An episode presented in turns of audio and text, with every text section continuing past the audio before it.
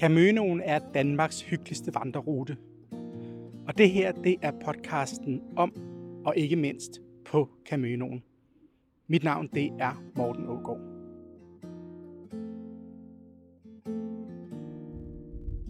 Hej. Ja, den var her lige tidligere. Det var den. Hej, Hej. jeg hedder Morten. Jeg hedder Helle Jeg var lige, jeg vil lige hoppe ind i Camino-rummet derinde. Ja. Nå, der, det var der, du var inde. Jeg synes, jeg hørte en eller anden, der sagde et eller andet. Så kiggede jeg mig omkring og fik ikke øje på dig. Det var mig, der var sådan så Den ligger der på den grønne bakke. Midt i det hele. Bogø Mølle. Fundamentet er lavet af kæmpe store kampsten, som er stablet oven på hinanden.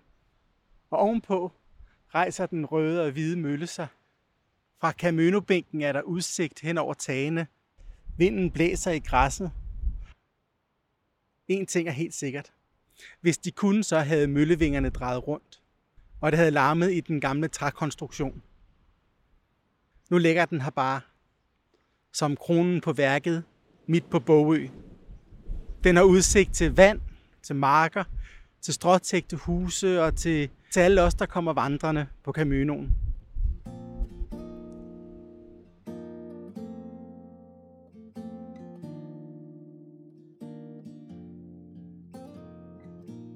Møllen, der ved vi ikke noget om, når den første mølle har været her. Men vi ved fra 1696, at der har stået en stukmølle. Så der har i hvert fald været en mølle. Så ved vi, at den brænder på et eller andet tidspunkt i 1700-tallet, og så kommer der en hollandsk mølle, en lidt gammeldags hollandsk mølle, mølle som øh, fungerer her. På det tidspunkt har vi faktisk en del møller rundt omkring på øen, fordi mange landmænd har deres egen mølle på taget eller på gården. Men den her har alligevel allerede på daværende tidspunkt været ret stor, for vi ved fra øh, lige starten af 1800-tallet, der har det været et hårdt, hård tid, og der har der været fire aktioner på møllen i forhold, løbet af forholdsvis kort tid, og derfra ved vi noget om interiører, hvor meget der har været, og så videre. Der er der optegnet, hvor meget der var kommet efter. og så er der mange sjove historier, fordi vi kender, vi kender øh, møllerne langt tilbage, og øh, der er en meget, meget sjov historie fra en øh, møller i 1700-tallet. Det var sådan, at møllen gik i arv til en søn, hvis der var sådan en. Men hvis nu mølleren døde i utide, så sad der jo en enke på møllen, så kunne hun jo gifte sig igen med en møller, og så fik han jo så en mølle.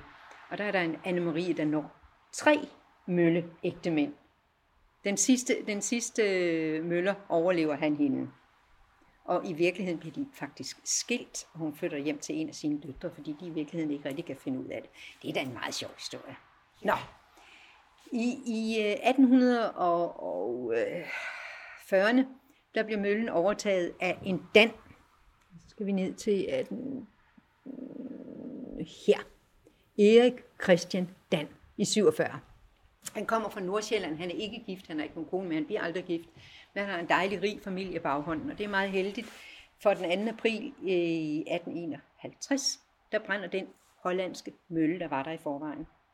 Men da han jo altså som sagt har penge med, så har han råd til at bygge den her store svigmølle, hollandsk øh, mølle, som for øen at være er en stor mølle. Der er fem stokværk, og øh, der er tre kværne, hvilket er ret usædvanligt. Normalt er der kun to kværne, og den bliver altså så står færdigbygget i 1852. Og der er han møller, og derfor kan man ude på gavlen kan man se, at der står Dan på, at, at han har været møller på daværende tidspunkt. Han sælger så i 1884 med en købekontrakt fra 75 til en Breitenstein. Og det er jo lidt sjovt, fordi så vil du kunne se, at så er det altså Breitenstein fra 1884 frem til, at møllen stopper i 1965. Da møllen bliver bygget i 52, der er det en med krøjeværk. Og krøjeværket, det er det, du kan se. Her har vi den her etage, så har vi næste etage, der hedder mellemloftet, og så kommer omgangsloftet. Og det er der, hvor vi har omgangen, du kan se udenpå, hvor man kan gå ud. Og så oprindeligt var det en mølle med krøjeværk. Det var det simpelthen dengang i 1800-tallet. Så de skulle ud på omgangen og have fat i den store bjælke, du kan se der bag til. Og så er det når vinden vendte. Fordi øh, man skal have møllevingerne op imod vinden. Så det måtte man flytte efter vindretningen med et krøjeværk. I 1906 så moderniserer man, og så får man vindrose op. Den har vi så ikke, men inde på loftet derop kan man stadigvæk se maskineriet til vindrosen. Den kan så selv måle vindhastigheden, og så kan den dreje hatten efter vindretningen. Så der skal man ikke op med krøjeværket og dreje hele hatten. Den er blevet automatiseret der.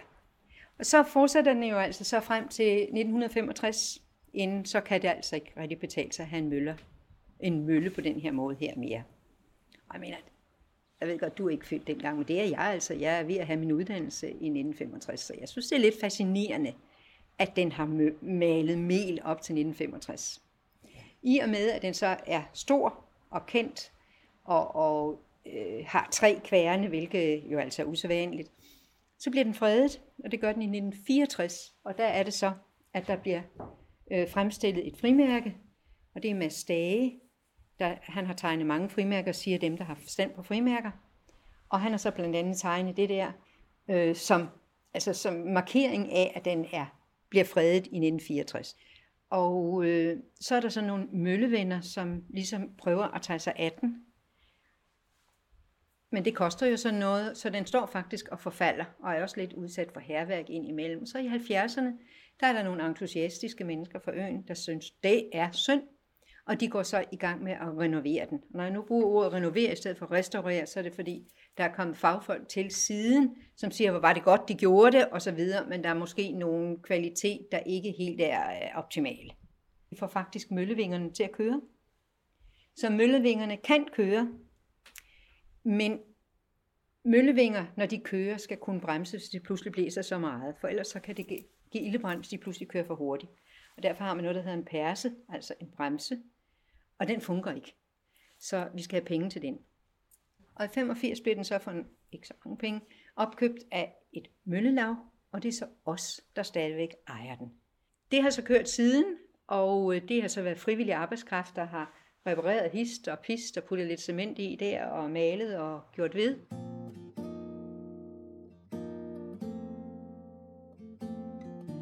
Den er stor og tung at se på, Bogø Mølle.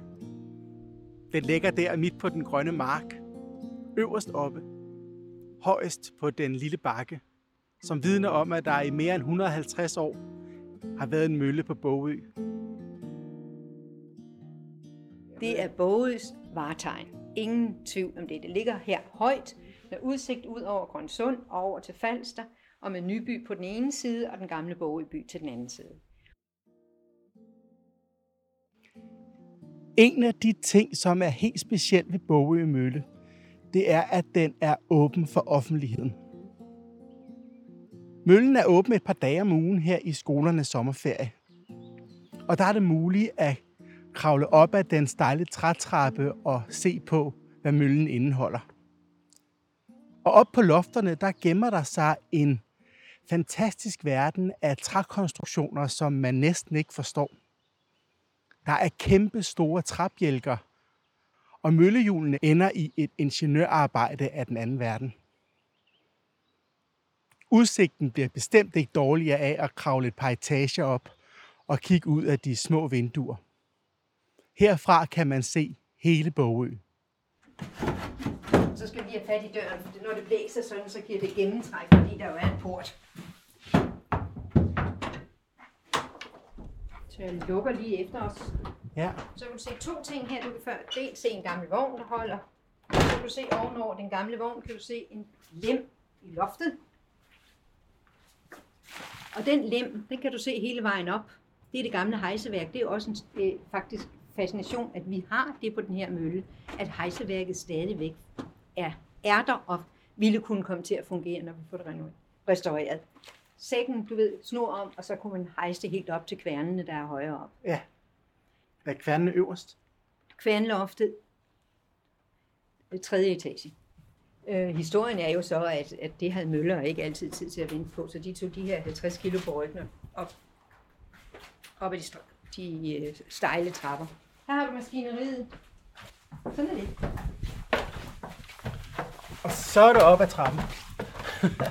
ja, med en sæk på, på ryggen. Ikke? Der har du lemmen igen, ikke? Ja. Og der har du tørrenloftet eller opmagasineringsloftet. Øhm. Så har du meludtag her af forskellige art.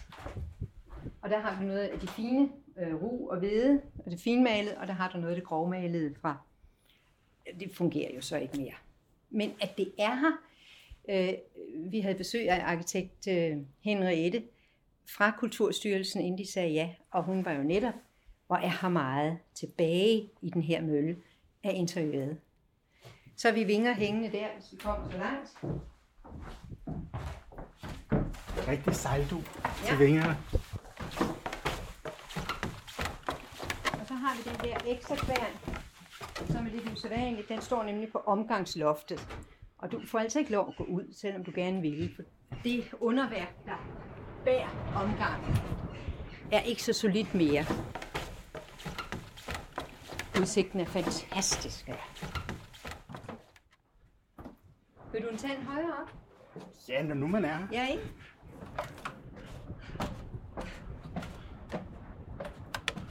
Det er så det, der hedder kværnloftet, fordi der har du så to kværne, hvilket er rimelig normalt i møllerne.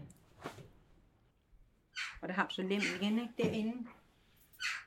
Og det der. Og jeg vil ikke med højere op, fordi altså arje de alge, alger deroppe. Du må meget gerne gå derop. Men de her, det er jo også en grund til, at der skal øh, restaureres.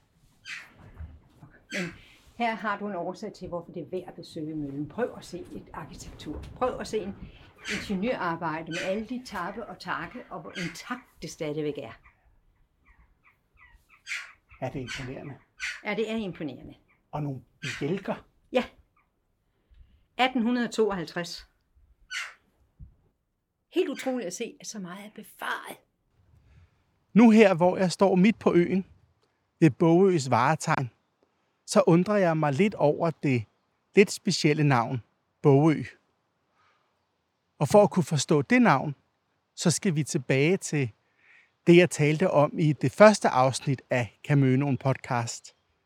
Nemlig de savn, som igennem tiderne er blevet fortalt på netop de her steder. Vi er tilbage omkring tidlig vikingetid, og der har der jo været små kongedømmer rundt omkring. Og der er historien fortæller så, at der har været en konge her på Bogø, og der har været en anden i- en over Fanfjord. Fanefjord. Og de er i hvert fald konflikt med hinanden, og så er der egentlig ved at blive lavet en fredsaftale. Så kongen og dronningen fra Bogø, de står i, deres, i et vindue i deres bolig, eller der borg, og kigger ud over deres Bogø, og så er der en snigskytte, som muligvis er øh, kong Grøn deroverfra, eller en deroverfra, som skyder kongen. Og det er jo sni, øh, lidt snigskytteri, og det er jo ikke reelt kamp, så han har lidt dårlig samvittighed. Så har vi en klog dronning her på Bogø. Øhm, hun skal jo så lave fredsaftale med ham, og han forventer jo, at Bogø skal være ind under ham. Der, han har jo vundet krigen, og der er jo ikke nogen konge på Bogø mere. Så går hun i forbøn for Bogø, og spørger, om hun ikke kan få lov at så en gang og høste udbyttet. Og da han jo har lidt dårlig samvittighed, så siger han okay til det, så hun kan så få det der. Han tænker jo ind i sit hoved et år, for så høster hun jo næste år. Ikke? Men hvad så den kloge kvinde? Bog. Og bog er længe om at blive til et bøgetræ, der giver modent nok til at falde bog ned, så man kan høste bogen. Og derfor får han aldrig bog ud. Der har været mange bøgetræer. Altså vi har jo to skove på Bogø, en Østerskov og en Vesterskov. Men over ved Østerskoven, der står der en sten med øh, karmærker på. Efter de, jeg tror det er 29 bønder, der hver har noget skov. De køber øen af kongen ved at sælge deres træ fra Vesterskoven. Og dermed bliver Bogø selvstændig. Og det er før stavnsbåndet er ophævet. Men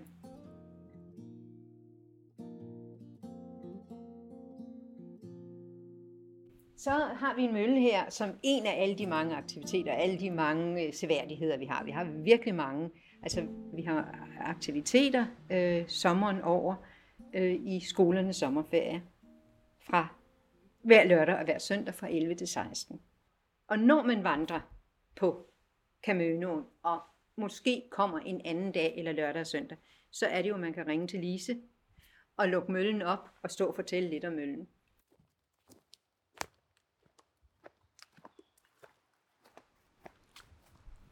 Møllen ligger her stadig, og den vidner om, at der var en gang, hvor håndens arbejde var det, der holdt samfundet i gang.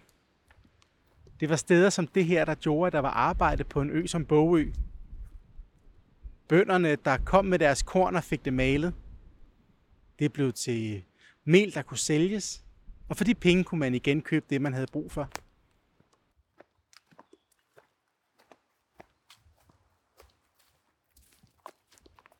Når man kommer gående ned på vejen, så står møllen der på toppen af bakken. Stor og majestatisk rejser den sig på det øverste punkt. Der er ikke nogen tvivl. Møllen er kongen af Bogø.